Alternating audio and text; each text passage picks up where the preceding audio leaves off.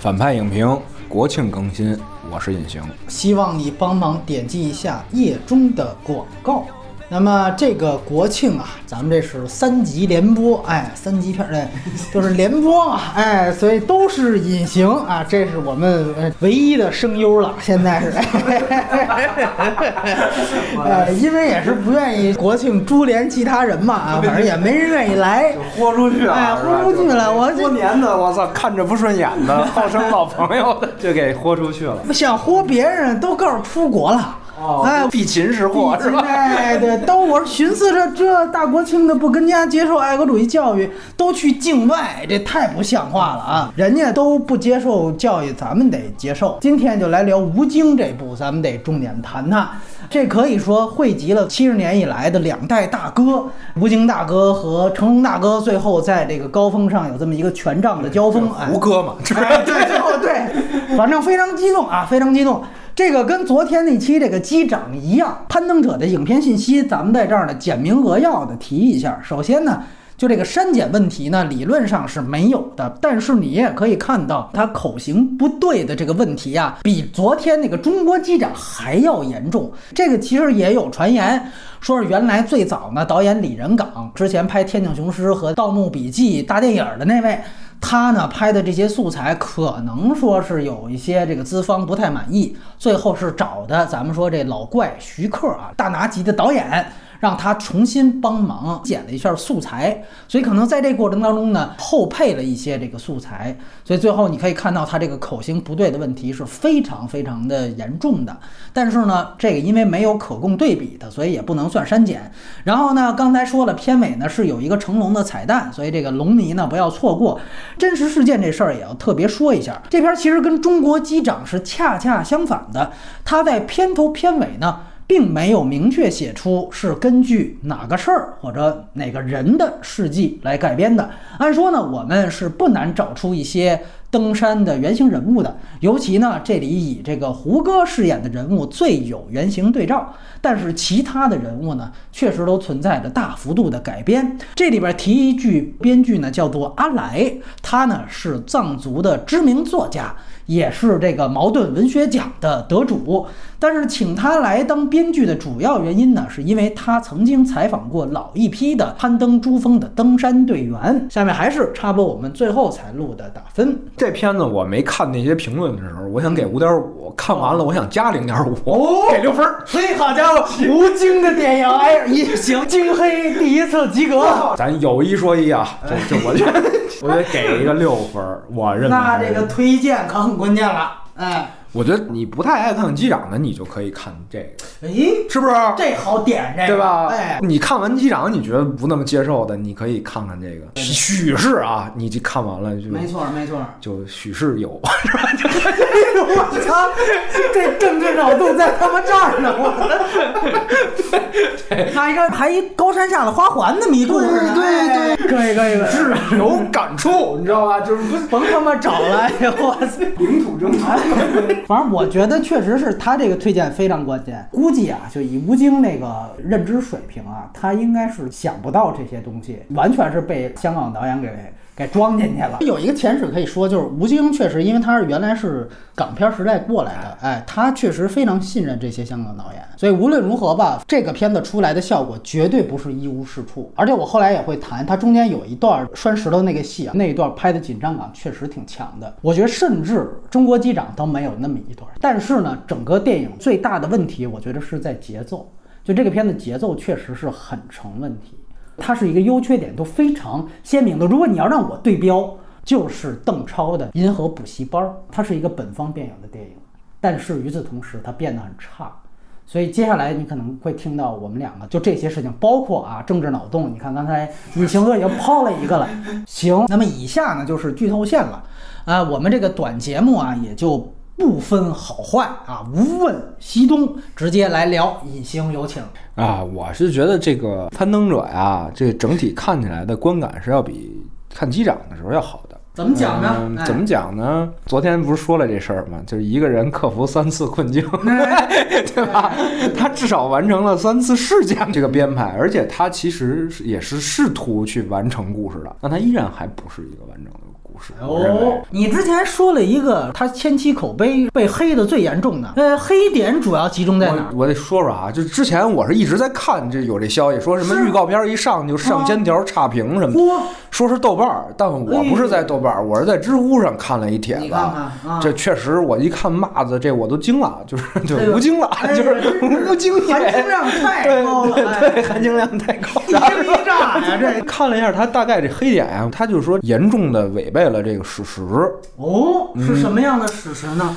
呃，其实我觉得他不是说违背，他就是说很多历史信息没带到。当时其实确实是最先登上的啊，有两个人，一个西方人，一个是尼泊尔人，就是他不是上来就说某邻国，就说尼泊尔，因为当时中国的这边境还没跟邻国划定好，哦所以就存在珠峰到底属于谁。当时咱们的建议说这边境线就画在这峰顶儿，但是尼泊尔那边就说你们都没爬上过去。呗，你们的人都没上去过，你凭什么就画一一人一半儿，对吧？啊就所以咱这不蒸馒头争口气，必须得登。哎，哎，完了，当时就是说苏联想援助，结果当时又赶上那个苏印关系搞得好，印度人也想攀，他们就说这不行，咱得加紧登这个。他是有这些事儿，当时那这个他们的黑这个电影是在哪儿啊？他们就黑，就是这些就是民族大义东西都没反映出来，净拍情感线，就是一个片子里出两对儿情感关系，简直就是小情小爱，外小资产小布尔乔亚是吧？对对对对明白了，就原来以为吴京一出手肯定是虽远必诛，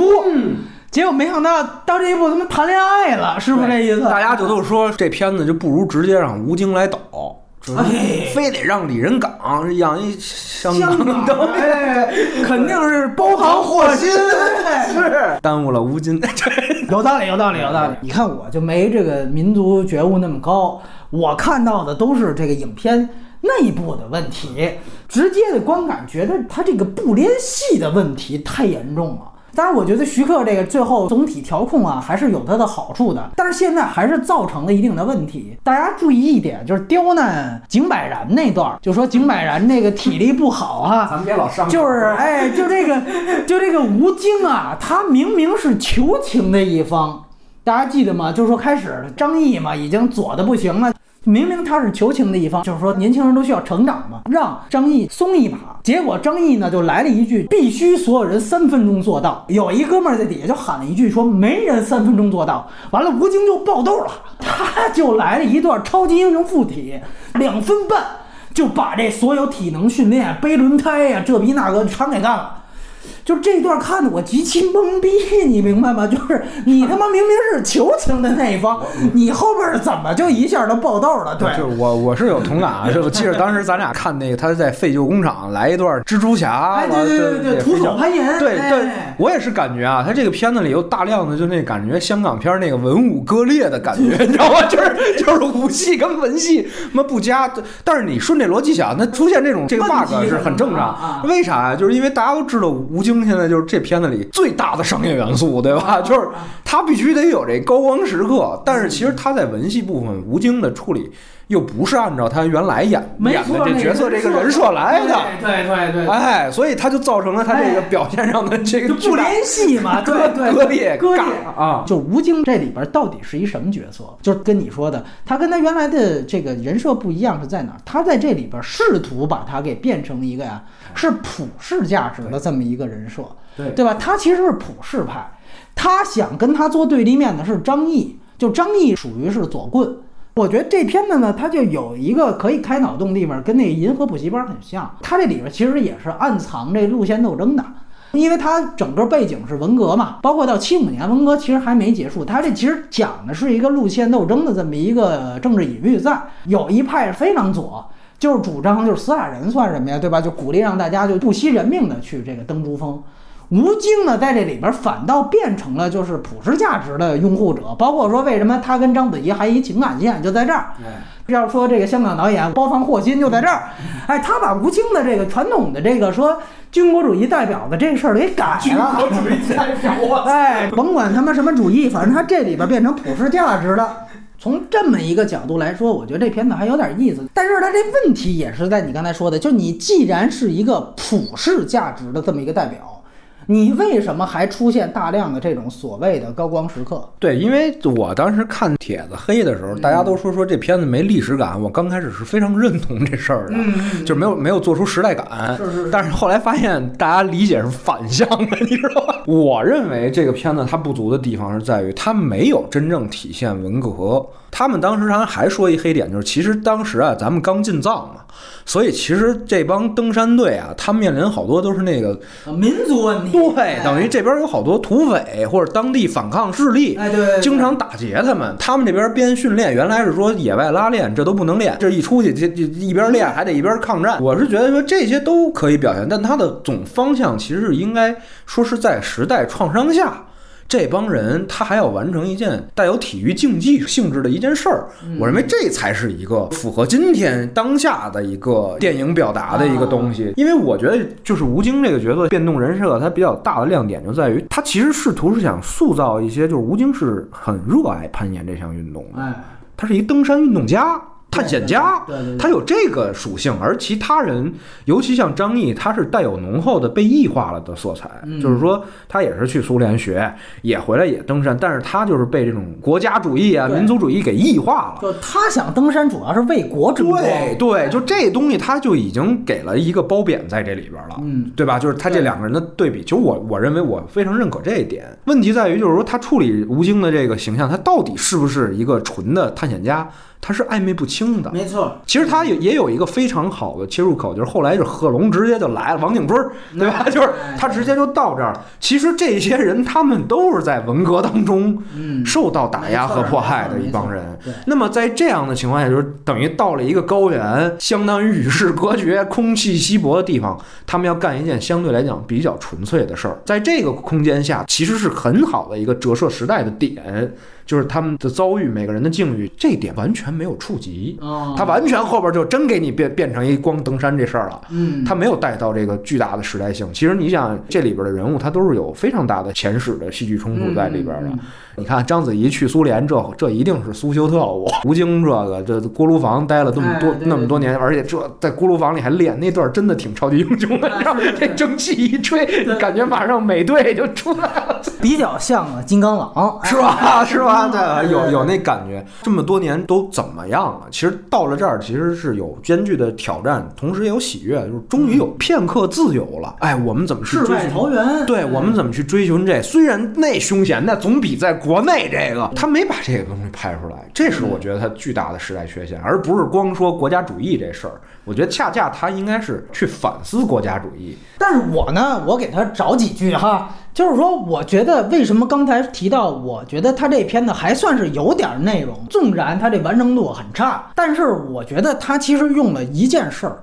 他去讲了中国当时这路线斗争的这么一个问题，就你提到它没有时代性，其实它更像一个预言，就是把中国两派思潮就放在这两个人物对于登山这件事儿的态度，谁才是中国高度？哪种思潮才能带领中国前进？其实这么一个论题。那么呢，他这里边用了一个很好的一个，就是说所谓道德困境，就是他从第一次登山设计的这个是救摄影机还是救人？那这个其实成为了贯彻到全片的一个，算是道德困境，也算是整个的一个影片的主题。我们知道前一段发生的事儿，有了这什么十四亿人争当护旗手这个事儿。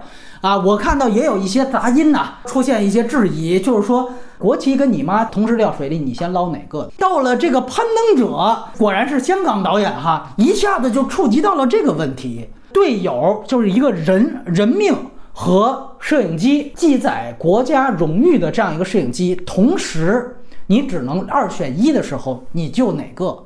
全篇其实就是围绕这个来做戏的。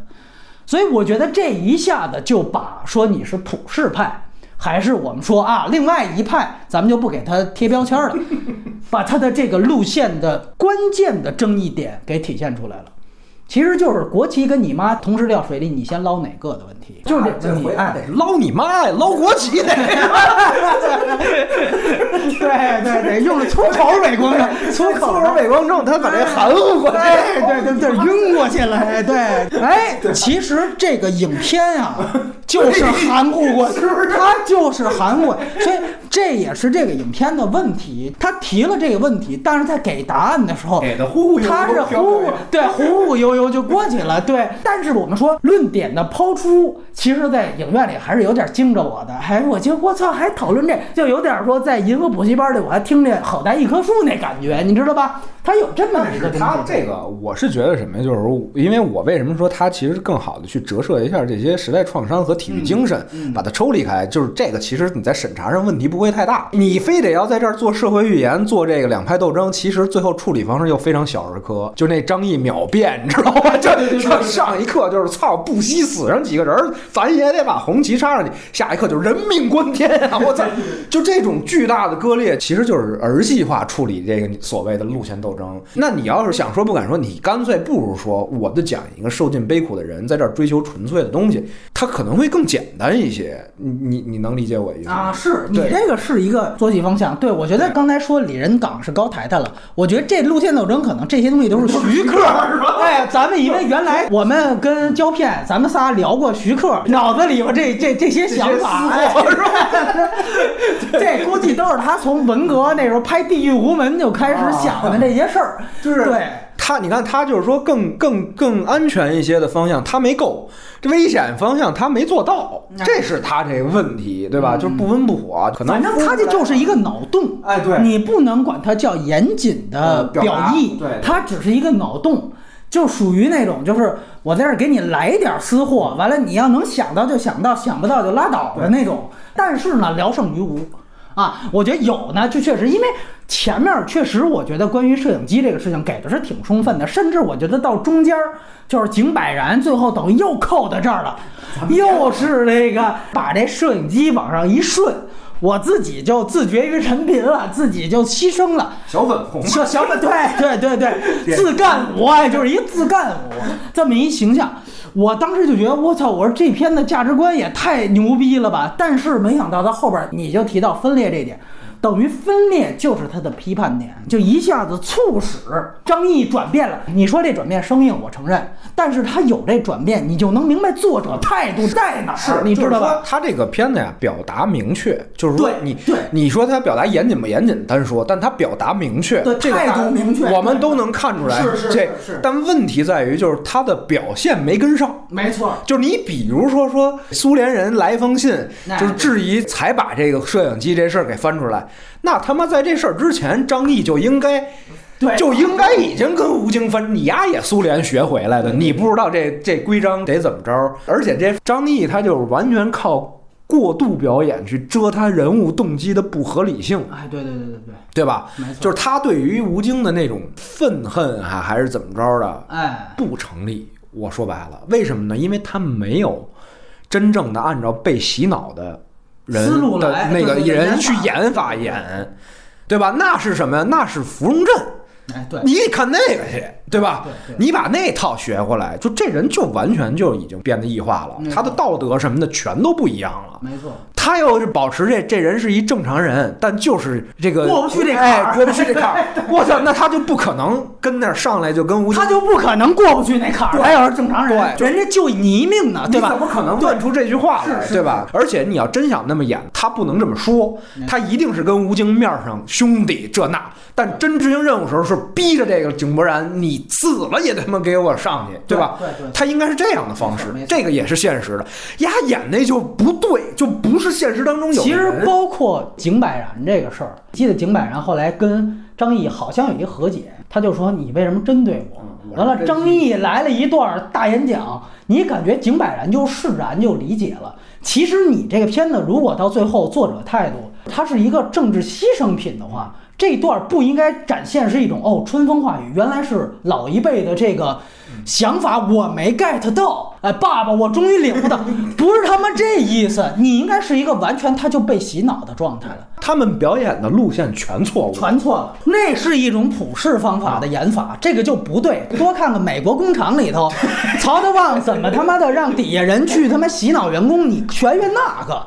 那就对，所以我说，我认为的时代感欠缺在这儿。哎，人物状态不在时代里是这样的你知道吧？对对就张译这演法儿放今天，你你也觉得他这没问题，但不对，而且而且包括到最后那做戏那块儿，为什么说到那儿我甚至都误会，我以为价值观是支持，这在于刚才提到那种点，如果你在那儿补充张译在后面就让井柏然说，无论如何啊，守好摄像机啊，这一次你一定守好摄像机，你让他重复个八百遍，就是比如说你刚才说那一场，他先给你讲一革命故事是吧？说谁谁谁守着这党旗，冻死在丰碑是吧？哎 以后结果到那一刻的时候，吴京那儿说不那什么，完了以后啪接过话筒，丰碑完了就警官人啪就割绳子，这才对，对对吧？当然，他就是怕审查上这太黑的太过了，对，黑过了，对他妈过不了哎，审。对，但但其实是这个逻辑，对人物人物状态和就逻辑。你对不考虑外力你是这么拍的。实际上，这个人压根儿就没有把希望寄托在吴京身上，因为在他看来，这是个软弱的资产阶级分子。哎，对啊，他完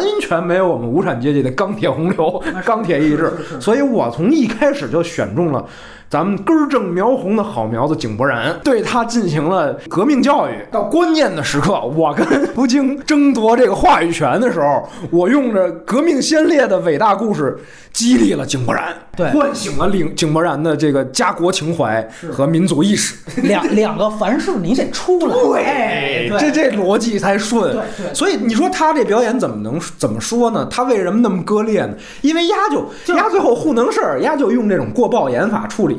其实我当时想井柏然，他跟吴京应该有一个最后分裂，就是他被张译洗脑之后，他跟吴京应该出一人物关系。这人物关系像什么？像《霸王别姬》里，你记得最后哎张国荣他们哎收了一那小四儿，是是是哎，不知道他妈谁，哎。完了之后，最后翻车了。你看那劲儿，其实就是革命小将。你是我师傅，砸了你是吧？旧社会您那么演可以，新社会没那个了。对，哪怕到第五代这儿，他都知道文革大体那人物状态是什么。对，现在香港导演实在是不了解对对包括就路线斗争之后，那真的就靠一条人命，这就过来了吗？就是这只是说你把口号给这儿了，嗯但是你的表现没有触动到所有人。嗯，他死，他也不是说我操死到面前，你捞尸体你怎么捞回来的，这些都不讲了，就是硬告你，就摁着这角色脖子告诉你这儿你得转了，为的是什么？为的是我的态度和表达。对他的大体的概念、嗯态度吧，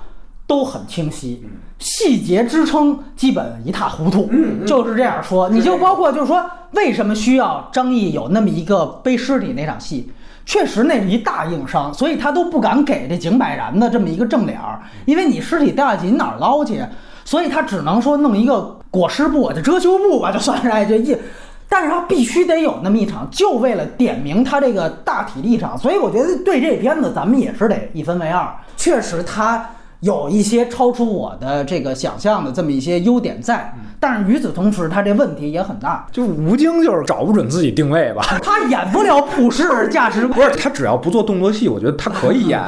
他其实是有点那个受受打压那个那个面相的。他其实不是那种长得彪悍型的那种武打明星。战狼给耽误了？对，他其实是有有点可以演那种被受受打击、受压迫的那个形象在的，但是呢，他总是憋不住，就是一轮他耍风头，我操，一撩衣服，这就得来一中国队长，就这个，他只要绷不住这个，他就没办法转型，所以他的整整个这片子就是找不准自己的位置。你同时你说人物遭受的这个惨境啊，也并没有让我们跟他感同身受。他还代课让学生哄了一下，他又不是一知识分子，一哄这学术尊严没了。对这事儿对他不构成实质伤害。对包括这烧锅炉这种事儿，就是你表现力不到，你知道吧？就是你没让我们觉得说这一下就滚牛棚了，没错，这一下就被打成黑五类了，从巅峰到谷底没有这感觉。我觉得最大问题，咱们刚才可能隐形都已经呼之欲出要聊的，我这儿也得说，就是他跟章子怡这个爱情线是非常可笑的。是非常可笑的，因为已经既定了。徐克想得很清楚，我就是要吴京在里边，我要扭他的这么一个爱国主义人设，我要让他变成普世派，所以在他身上加个人戏，这是他的明确。但是你加的不成立，对，不成立。你看这里边有一句话是章子怡说的，就是说你我之间隔着一座山，哎呀，说的跟他妈《一代宗师》里边的那金句一样。但是你仔细想想，这他妈是一句空话。这里边看起来他设置了个人还是国家的这么一个道德困境，其实这个困境是假的。你注意到章子怡开始她抱怨说，文革的时候你怎么就选择自我流放了？难道你啊就等于把自己封闭在锅炉房里边，你就怎样怎样？她并不是抱怨的说你是选择了实现理想或者选择了报效国家，你没选择我。她的抱怨不在这儿，是抱怨你，哪怕国家是吧，狗力 就是这意思，对吧？就哪怕国家给你放逐到这儿了，你都得自己自干过去。他其实是这意思。他从来就没有真正设置一个说你是选国家还是选我，他不选择这。尤其到最后那场戏，你会发现最后章子怡到最后也来了一句扣题的金句，说你我之间那座山没了，怎么没的？不是说吴京最后选择了往普世价值这儿靠，对，不是，而是章子怡主动上山，你明白吗？就你不是选择更爱你的登山吗？那我干脆就跟着你登山。这最后的二选一的难题是这么解决的：这个女性是服从男性的职业理想了，且不说这职业理想后边有没有国家主义，所以你会看这个人物逻辑到最后，这个所谓道德困境是假的。他俩的情感关系啊，这太拧巴。你比如说有一场戏，他俩之前在那锅炉房还是什么的，这边就有学生扔石头嘛，就骗子！啊对对对。这章子怡出来是骂街的，对他其实骂的是吴京嘛，对他骂哎。吴京。他这意思是什么呢？就是说你登没登上这山，跟你说跟我说不说这句话有什么关系呢？对这是正常的，是对吧？这是一个正常女性的一个对对对对对一个那什么。那你后边说隔了一座山，又是什么意思呢？没错，就是说，就是俩人到后来又久别重逢了嘛。所谓这个有灯就有人，是吧？有有登登了山就有人。哎，那么你后来久别重逢之后，突然就说咱们现在啊就是工作关系了，我把这个化石往你这儿一还，咱俩这事儿就清了。除了致敬一代宗师之外，我真是看不出这个动作逻辑在哪，他到底是什么观点？就如果他本身就是我，比如说我无论是啊出去学习还是怎么着，我通通也是为了报效国家的话，那这里其实他俩没矛盾，最大的矛盾就是吴京不敢表白，嗯，没有什么其他的大事儿。还隔一座山，对，没有那么隔一座山，你最后也没必要说非得登山队报道时候，对还非得划清界限对。我当时以为说你要交代出啊，那个章子怡是好出身，吴京是已经黑五类了，是带队立功的，俩人之间不得不得挂。后来发现压根儿没这么一挂，无非就是他不敢表白嘛，对吧？那那个时期这样的人太正常了，你这又是用现代思维去理解这而且如果是一个普世价值的人，他他在这个时代下所受的打击，应该是我虽然登山那个被被否定了，但是我爱你这事儿还是还是不变的。对，就是你设置他一不敢表白，也也不太也不太顺，反正就是这是这对吧？你那会儿那个年代不爱不能表白的人，他的逻辑都是凶徒未灭，何以家为？而且，对我们以现在观众的这个受众角度去看，为什么说这对儿爱情戏会非常拖？原因也是在于，因为到最后，你看章子怡的所谓的所有她故作动人的这样的一个时刻，你很难说她是为了爱情，更多其实是为了登上珠峰的这么一个宏伟目标。所以到最后，他的这个人物的目标动机不只是为了爱情。而且甚至大家去想一下，如果站在那儿不是吴京，是井柏然，或者是张译，或者任何一个都不是男的都可以，就站在那儿，他以一个当时的拳拳报国心，他也可以为死，因为失联了嘛对，失联了，我要为了保证这个冲锋队的这个信号，我要告诉他们你什么时候暂且不能冲锋，什么时候冲锋，那我也可以冒死去做这样一件事。他死了，你仍然可以歌颂他，他是为国牺牲。所以，所以我就是说嘛，这你要反映爱情，它跟友情，它跟其他爱国情都不一样。爱情是自私的，他得出困境，对二选一。对，没有自私这个特性的话，他就不称之为爱情。但是他这个就像你说的，这个情感是可替代的，你知道吗没错？你把章子怡换了，换成一别人也行，对对对，就是是。对，它是这个东西，所以你这爱情戏不起戏剧作用所。以最后你看吧，就是自干五，他们会觉得你布尔乔亚东西太多，对吧？我们要看吴京是虽远必诛的，哎你他妈在那儿谈什么恋爱，哎对吧？但是从普通观众来讲，就是说你这个爱情根本不成立啊。异化的情感吗？对呀、而且咱们说从很多比如女性观众角度来讲，你这又是女性完全服从男权啊，哪边你都没有讨好。所以如果说他最后口碑上遭遇滑铁卢，我觉得问题也在这儿。你要不你干脆就跟他们说的，你要吴京自己导，那绝逼就是干脆什么爱情我就都不要，我咱们就女的都不用来。那不行，那不行，那不行，那还是得找一混血。对对对，卢卢卢 卢什么山来着？那个对卢敬山，卢敬山什么玩意儿的来？这是中国男人得强啊，对吧？要不然的话，我就是直咱们直接就来一普世的，就跟你说的，咱们设置一个就是说徒手攀岩那种人设，我把这人设突出来，就是说迷失 Z 城嘛。对对对对，你看他迷失 Z 城也是一战的背景，人家也是一军官，对吧？我最后我这没错，抛家舍业，我为的我得是冒险，没错，更高的理想。我借你这是一借一借口，哎，对，完了呢，还是说他们提到这个历史细节，我也看出了一些啊。首先就是章子怡这个流苏这个事情，我其实看的时候，我觉得是不是一个历史穿帮？就是因为他当时已经提到了是文革之后，你想他是到了锅炉房，跟着吴京说，我呃有一个流苏名额，学校给我了，哎，姐们儿，我明天就走了。是不是是这么一个？那他下放到锅炉房，这文革已经开始了吧？文革开始是六六年，是啊，六六年开始之后，中苏关系已经相当恶化。甭他妈六六年，早就恶化了，怎么可能还往苏联派留学生呢？他这个说留苏的名额是哪儿来的？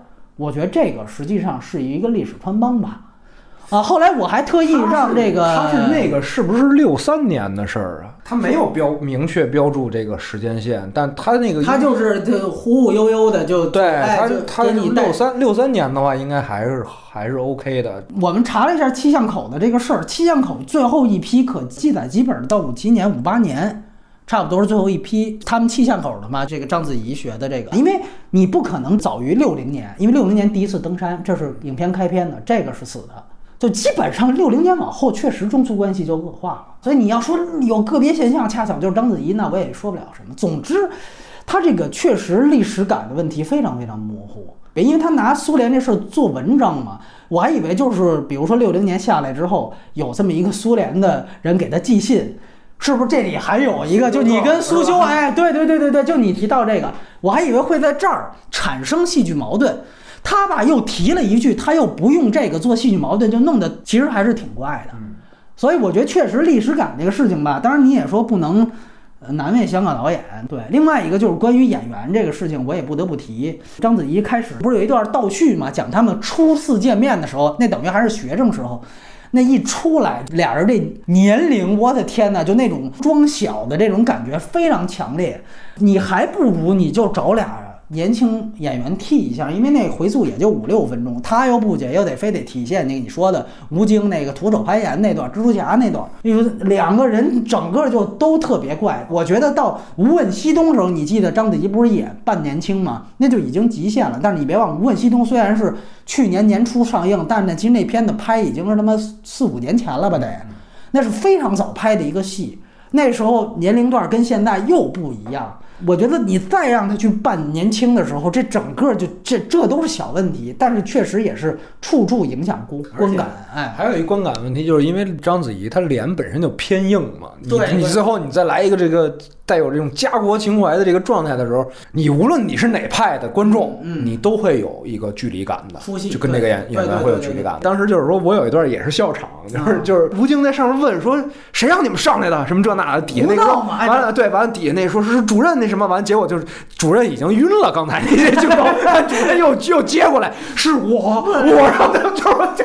这就是十面埋伏嘛。对，这人都死了，又他妈起来了。春晚小品，你知道吧？对对就永远避不倒，这就是我还有两句话，就就属于这个。当时我就乐就不行了，就是这个其实是一点，另外一个挺有意思的，也可以说开去的，就是这个片子跟这个《中国机长》啊两个片子都涉及到了这个少数民族同胞的形象问题。对就是那个我觉得特有意思。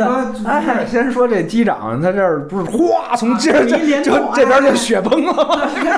这边就雪对崩了。对对对对对，那个咱们就说过也就不说了。这里边我觉得更有意思，就是你记得有一段是藏族这两位，就一个是景柏然他那女友，加上那个哎后勤部部长吧。哎，他们俩去这个喇嘛那儿，对对对，去去那个喇嘛那寺里边儿，完了之后呢，那个喇嘛说啊，这是珠峰是神山，喜马拉雅山是神山，你们不能攀。这段加的就莫名其妙，等于你那意思就是最后的，呃，整个的一个过程把这喇嘛给打脸了呗，是吧？是不是就这意思吗？就是说，你看喇嘛都说了，但是你家那是封建迷信，最后我们他妈全都给你们战胜了。无神论战胜有神论这么一个意思，就是那段拍的很奇怪。另外一个，你看后面那个后勤队长，就是这个藏族人，他在最后那一段，就是跟吴京在最后一次登山的这个争辩的时候，他是坚持说窗口期过了。章子怡还说呢，说我们连续勘探了七十多天。我们是最有发言权的。结果这个藏族的还来了一句说：“那我几十年都生活在藏地，那是不是我更有发言权了？” 结果到最后，吴京来一句：“我支持章子怡，因为我相信科学。”就这段拍的，那等于咱们穿上这少数民族形象，就啪啪的把这个 这脸给打了呗。就是你会发现在这里边，藏族的同胞的形象成了一种这个科学的对立面。对吧？等于吴京说：“我相信科学，那我就站在你对立面了吗？”等于藏人在这里面成了封建迷信的代言。就是你说这是导演故意开黑呢，还是说他为了表彰咱们现在还是大一统的这么一个时代？还是说他就是一个无意当中，你明白？就各条线掺在一块儿，最后成了一无意黑。你你想过这事儿没有？对我，我是觉得吧，你说他无意黑黑黑不了这么公正，我说你说他有意的黑，他有没有这必要？哎，对，就是对吧？你说他都这么黑了，干嘛还有那么多人黑他？就是这个就不明白这个。我我确实也不知道他这个怎么设计的，因为我看那个喇嘛那段的时候，我还说我操！我说你直接就扣人家宗教信仰就来了，对对，对我当时也也也也也是一愣，但是啊，对对，也懵逼。结果后来发现他在这条线上也没有一特别明确的一个反，对你只能最后得出一结论，就是反正我们最后是国旗插上去了，也登上去了，也相信科学了，你怎么着吧？对，但是就像你说，就是有必要吗？